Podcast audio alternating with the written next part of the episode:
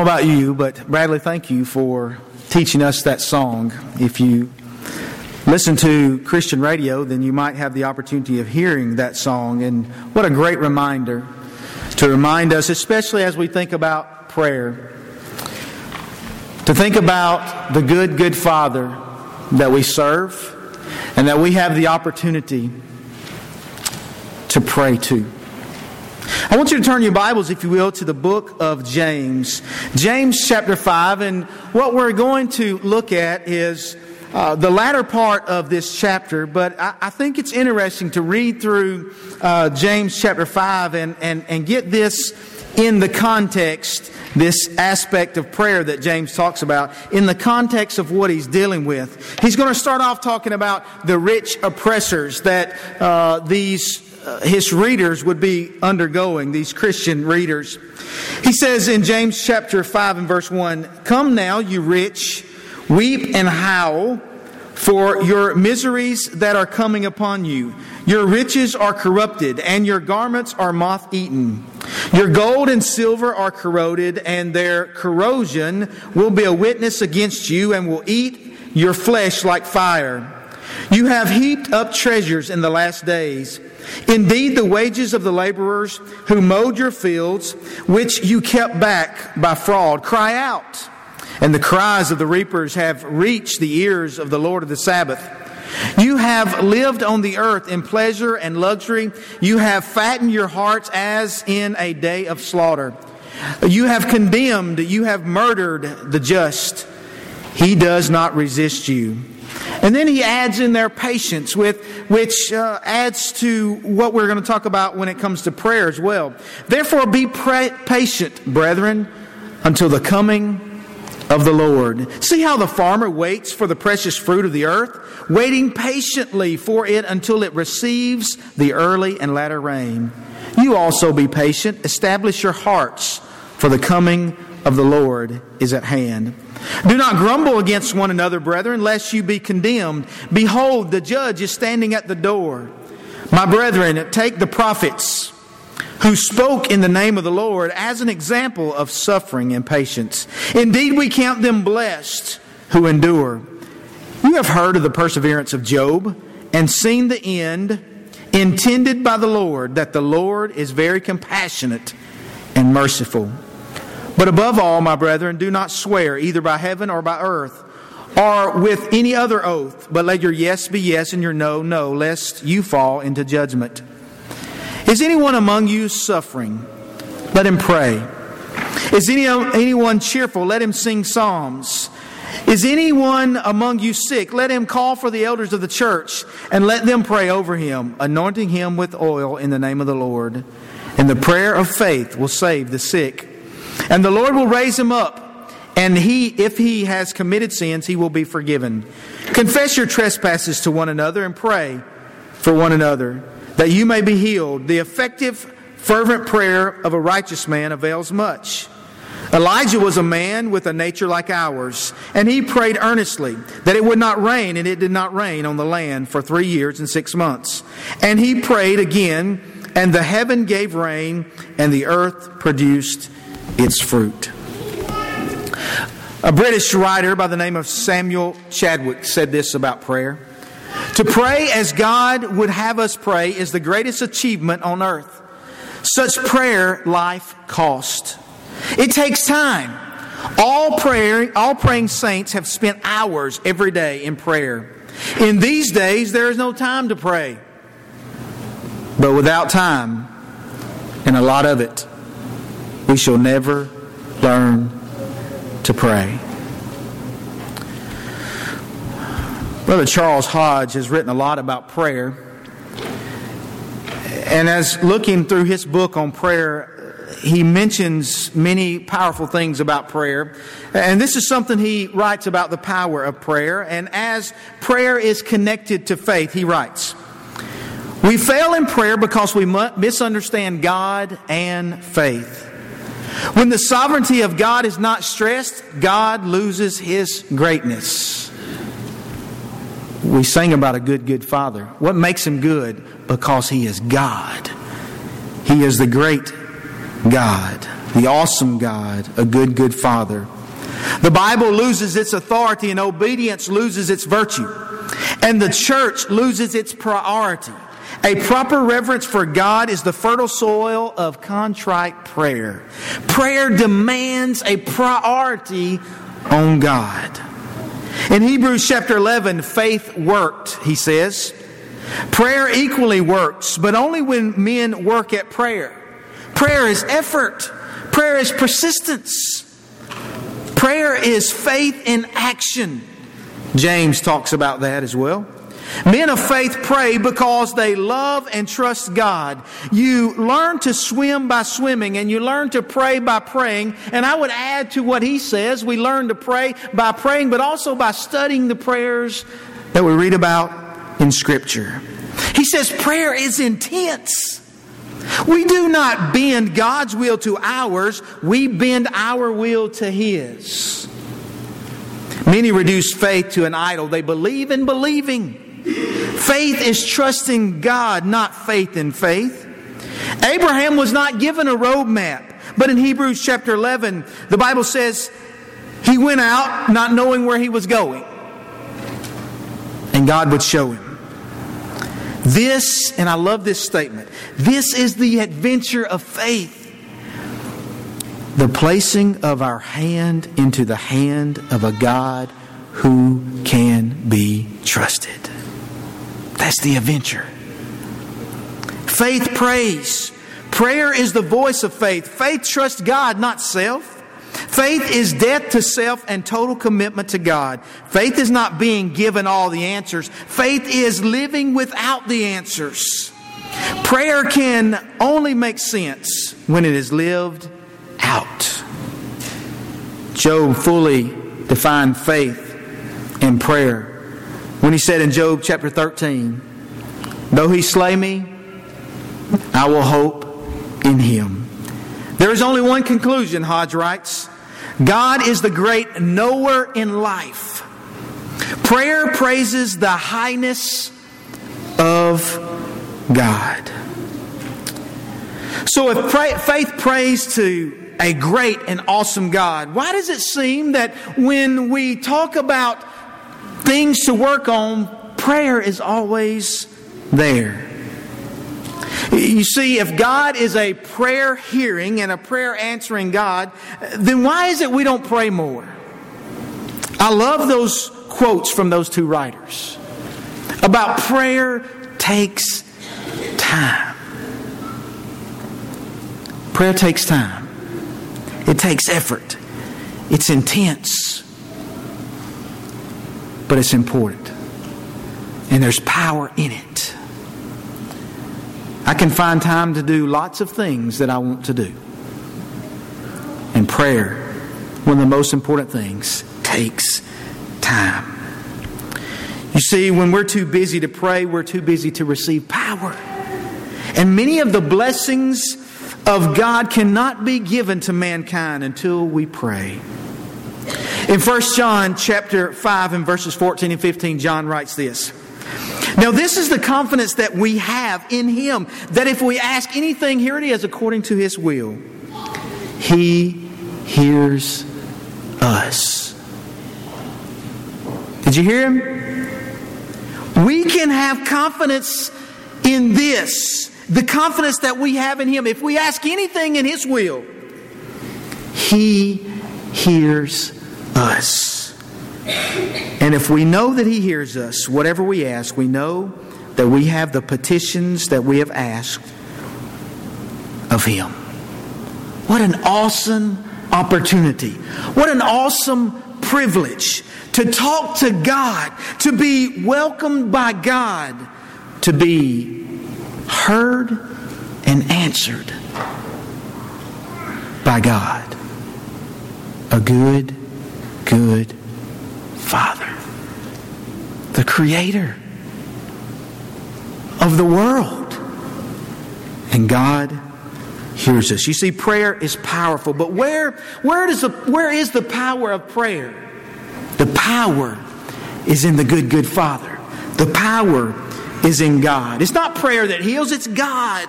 God wants to hear from us and God wants to help us. What then are some of the important factors of prayer that we need to remember? Two, just two tonight. First of all, simply pray. Simply pray. Pray to the good, good Father. You remember James said in chapter 5 and verse 16, the effective prayer of a righteous man, the New, uh, uh, the New American Standard says, accomplishes much. Do we really believe that? We need to believe it and we need to practice it. In all situations, the first thing we ought to do is pray. You ever caught yourself when, when someone's in need and, and, and our first inclination is, what can I do to help? What can I do? You ever heard someone or maybe say, just pray? Just pray.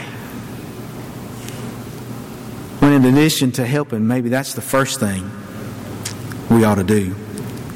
Notice what James says in James chapter 5 and verse 17. Elijah was a man with a nature like ours, and he prayed earnestly that it would not rain, and it did not rain on the land for three years and six months. And he prayed again, and the heaven gave rain, and the earth produced fruit. He just simply prayed. You see, God's servant gives us a great example of what we ought to do. A great example of a man from prayer, a man of prayer. And we all learn from him and pray first. You see, what happened is, is Elijah believed in God, so he prayed. It's interesting that many times when we look at these biblical characters, Hebrews chapter 11, oh, lists the hall of faith. I love those characters, but sometimes we look at those characters, and one of the characters that I've been guilty of looking like this at like this before is the Apostle Paul. We look at these characters and we say they're superstars. But James says Elijah was a man with a nature like ours. He was no different than we are. Elijah needed God just like we need God. Elijah had struggles just like we have struggles. Elijah at times battled the thoughts in his mind and needed God to help him just like we do. And because he believed, he prayed. What a great reminder for us. Peter writes in 1 Peter chapter 3 and verse 12, For the eyes of the Lord are on the righteous, and his ears are open to their prayers.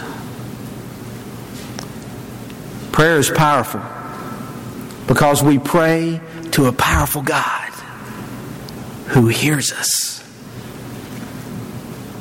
James says prayer accomplishes much. It's not just something we do because we talk about it and we say it's a good thing. It's because it's powerful because we pray to a powerful God. And it accomplishes much, James said. You see, when the Jerusalem church prayed, Acts tells us the house was shaken. Paul would tell us in Ephesians chapter 4 uh, that God gives us promises to do more than we ask or think. Some versions say, than more than we can imagine. Someone asked this question How powerful could the church be if God's power were tapped? A prayerless church is a powerless church. Do you remember in 1 Samuel chapter 23? And I encourage you to read it. 1 Samuel 23. Over and over and over again, David, he comes to God and he's seeking God's guidance on what he should do, whether he should attack the Philistines or, or what he should do in those situations. David, the Bible says in 1 Samuel 23, inquired of the Lord. He inquired of the Lord. The Lord told David, Go and attack the Philistines and save Keilah. Several more times throughout the book of 1 Samuel, it says David inquired of the Lord, or he inquired of the Lord again to see what the Lord would have him to do in these situations. Also in 2 Samuel chapter 5 and verse 23, when David acquired of the Lord this time, David inquired of the Lord again about going up against the Philistines. All the times before, he said, Yes, go and attack. But this time he said, No, do not go and attack, but rather circle around behind them. And David, the man after God's own heart, before he did those things and led those people into that battle to attack, he always inquired of the Lord. And when he did, great things always happened. You see, when we work, we work. But when we pray, God works. Someone has written the best way to get a Christian on his feet is for him first to get on his knees. You see, Satan doesn't fear prayerless Christians. He laughs at our work and he mocks at our wisdom. But when the Christian prays, Satan trembles.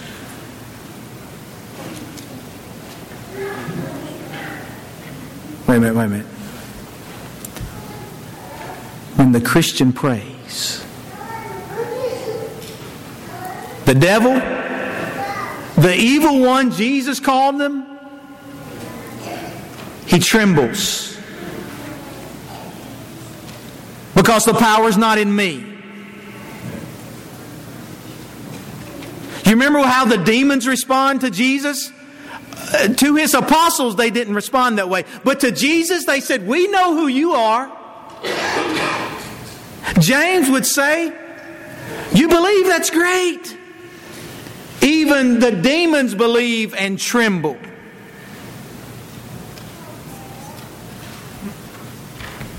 So when the Christian prays, Satan trembles. The second uh, important factor about prayer is the first is just simply pray. The second is God answers prayer. God answers prayer.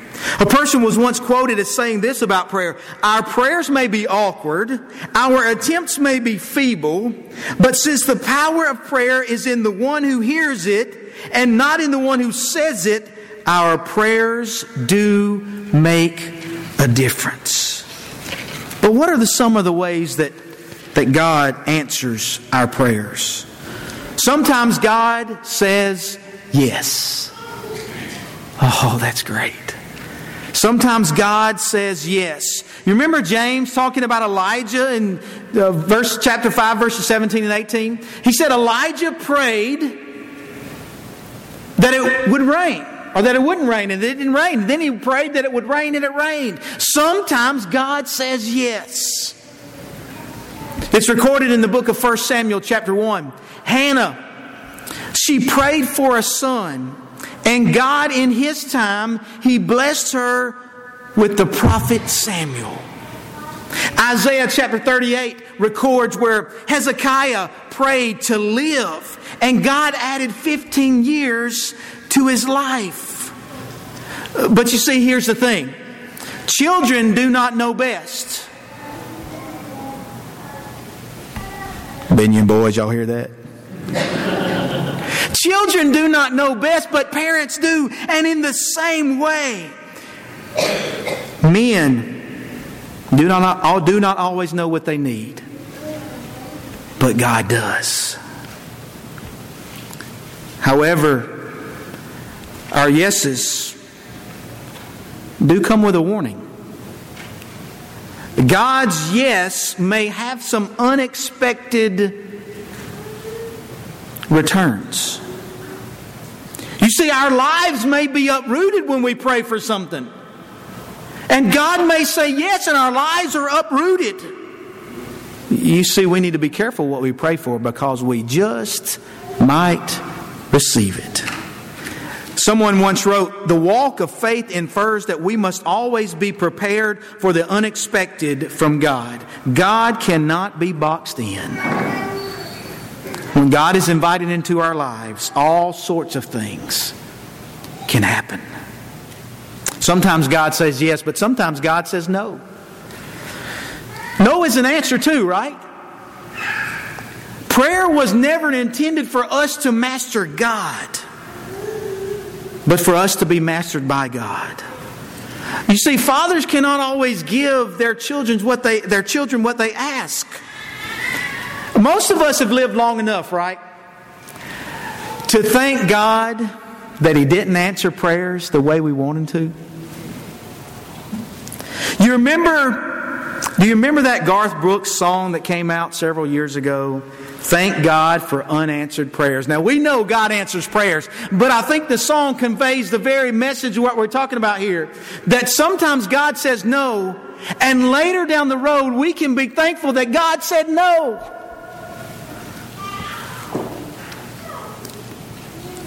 Father God told Jesus, his son, no, three times in the Garden of Gethsemane.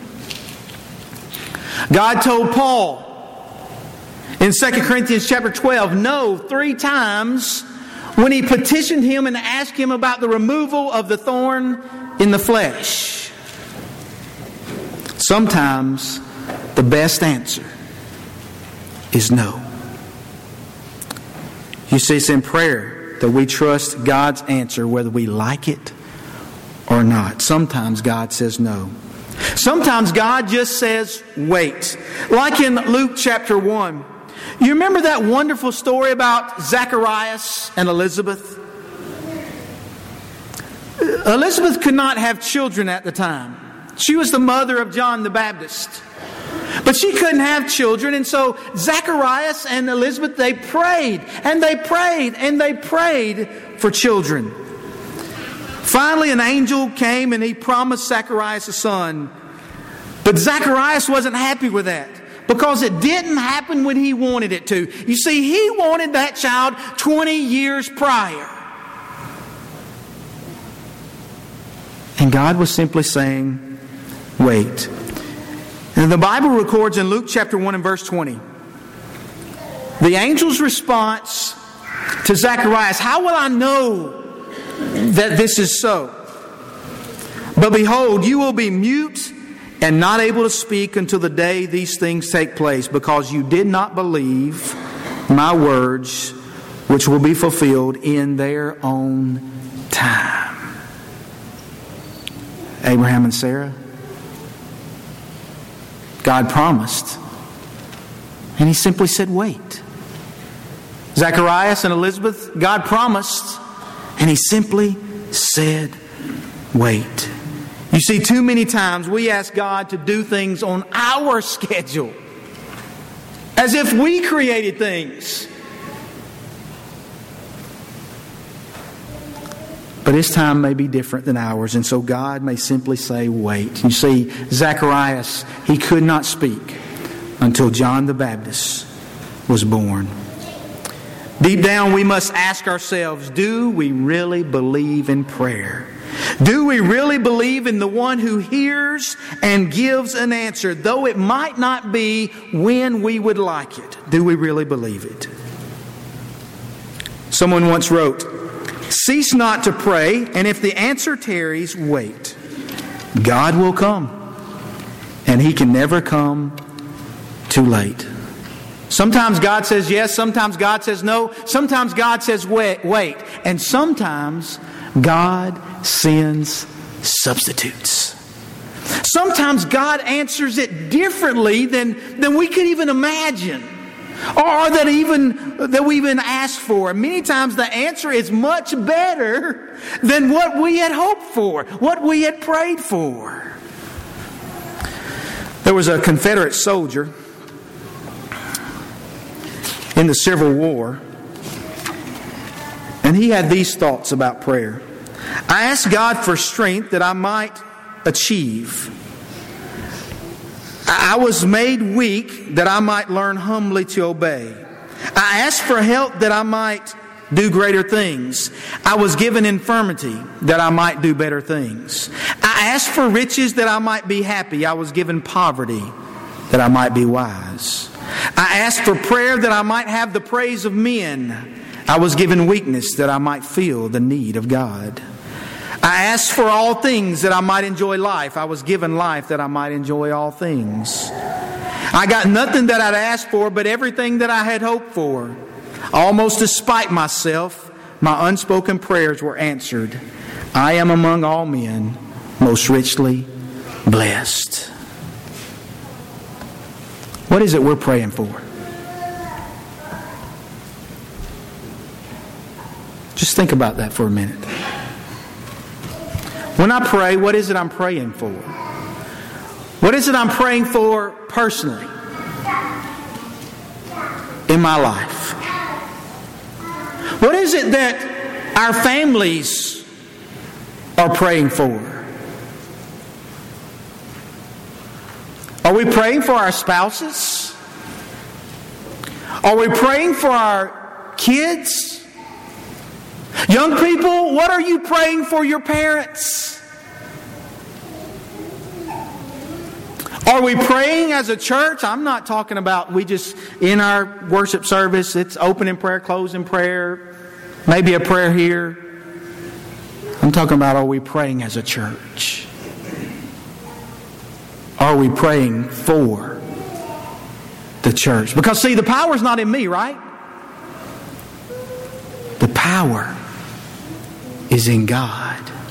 Prayer is intense and prayer takes time. But, folks, when we spend time in prayer for our families, for our spouses, for our children, for our parents, for the church, we tap into those rich blessings and that awesome power from the good, good Father.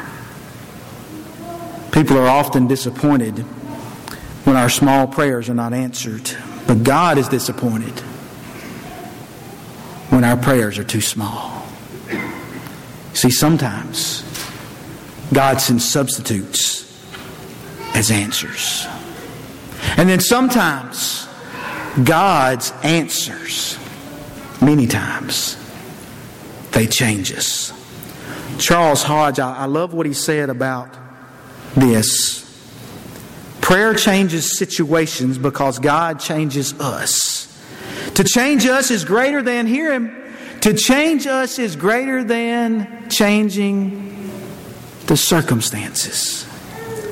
Having faith in someone is giving yourself to that someone. When we pray, we must be prepared to change. Now, that's a lot to swallow.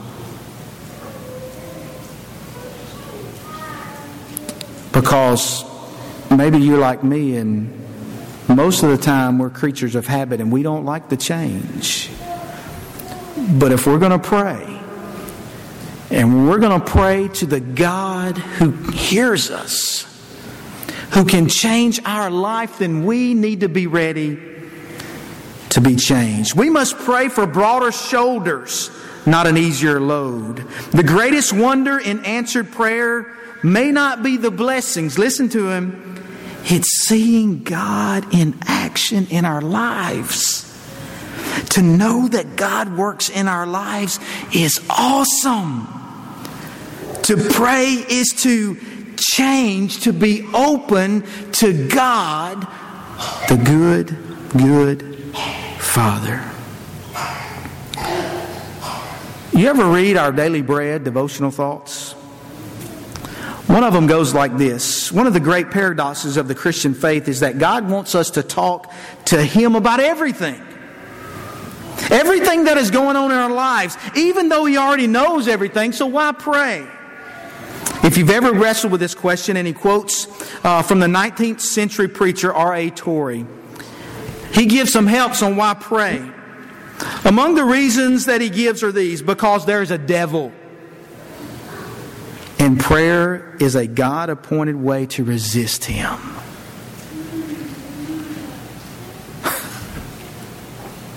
Remember what I said?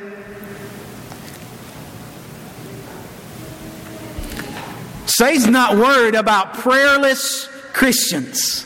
He's not worried about that. but he trembles when Christians pray.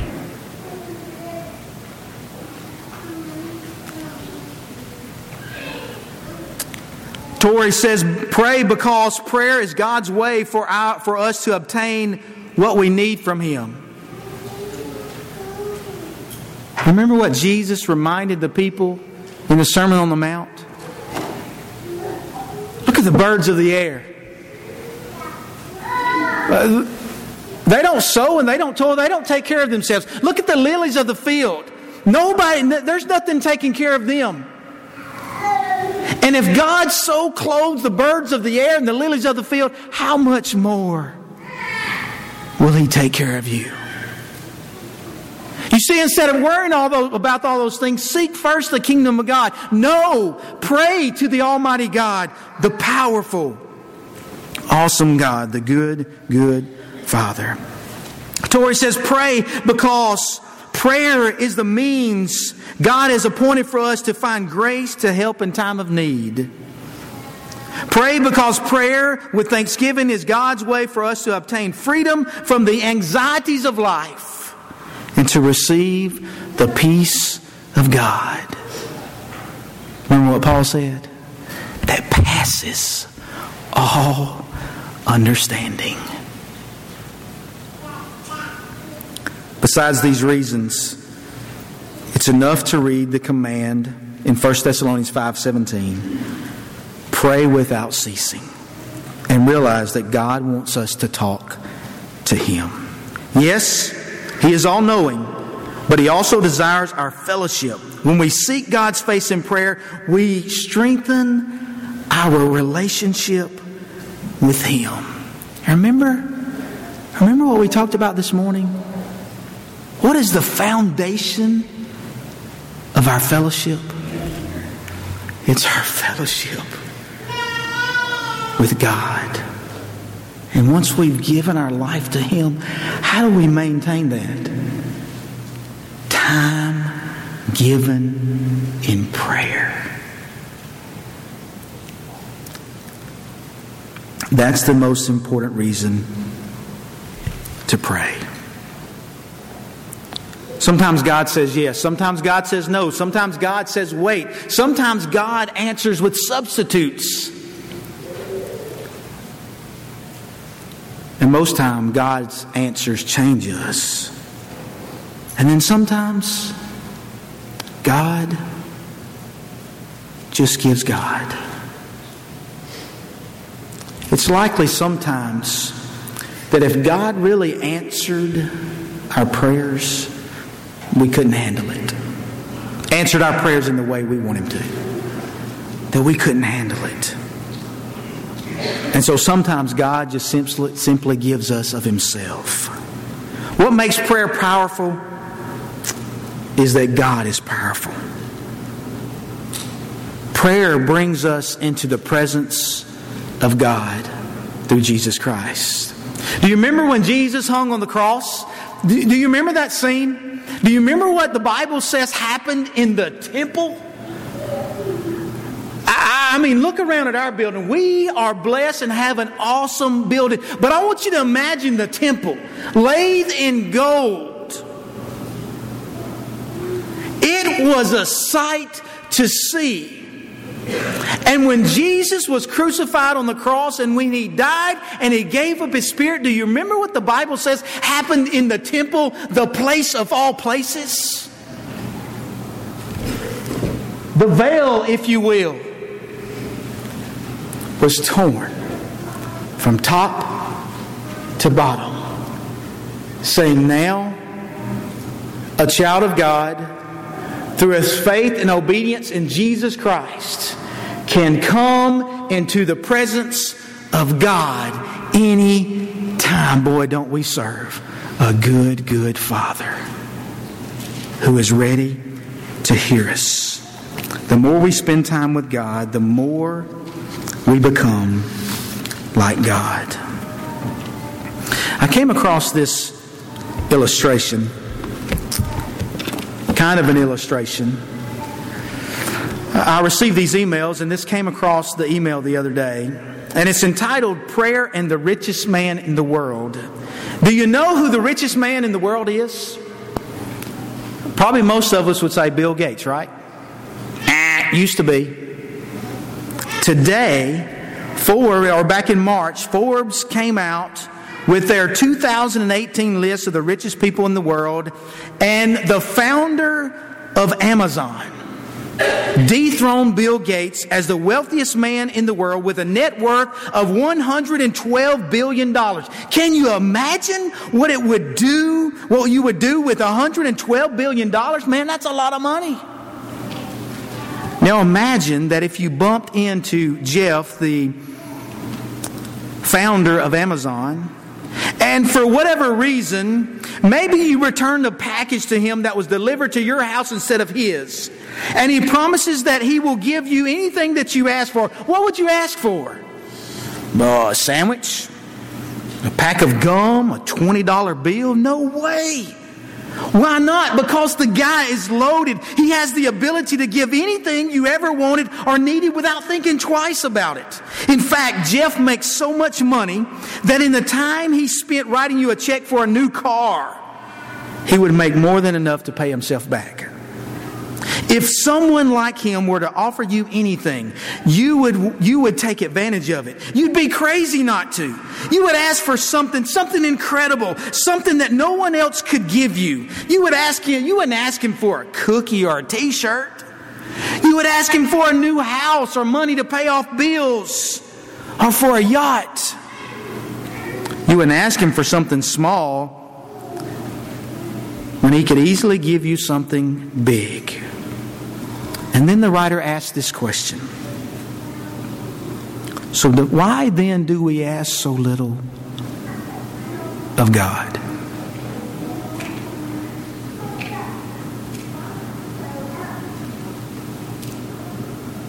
Wow. It's easy to think about what we might do with the $112 billion. Or if we ran into the guy who had that much. But what about the good, good Father? The awesome, powerful creator of the world. The one who the Bible tells us has given us life. You see, prayer is so powerful because our God is the most powerful. Sometimes God says yes. Sometimes He says no. Sometimes He says wait. Sometimes He gives substitutes. Many times prayer changes our life when we're prepared to change. And God gives of Himself. And folks, that's powerful. Tonight, Are you a child of God? You see, just like God wants to hear from us, God wants you to be His child. And maybe you're here tonight and you've not given your life to Jesus Christ. We talked about the New Testament church and what they did when they began, and we talked about what they had in common this morning from Acts chapter 2. You see, they believed that Jesus was the Son of God. They had in common repentance. They were ready to lay aside that old life. And remember, that was tough for a Jew because the Jews were God's people, the chosen ones. And they laid that aside in Acts chapter 2 to say, I'm ready to change. And they were buried with Jesus Christ in baptism signifying their willingness to die and be a part of his death, burial, and resurrection. So their sins can be forgiven. So that now, when they pray to God, the good, good Father, they can receive forgiveness through Jesus Christ. And you can do that tonight. Will you do that? It's our prayer if you haven't that you don't walk out of these doors. Please give your life to the Lord. Maybe you're here tonight. And Satan has piled a lot of things in your life. Maybe Satan's been working on your mind. Maybe Satan's been pulling at your heart. Maybe Satan's been burdening your life and loading your life down. And you've been reminded of the good, good Father and the power of God and the power of prayer to the powerful God. I know our time is about up, but I want you to know we will not leave this building without petitioning the good, good Father on your behalf. As together we stand and sing.